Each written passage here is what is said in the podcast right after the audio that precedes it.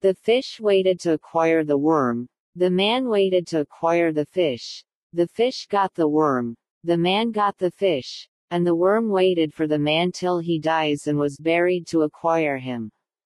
If we do good deeds life will be good to us.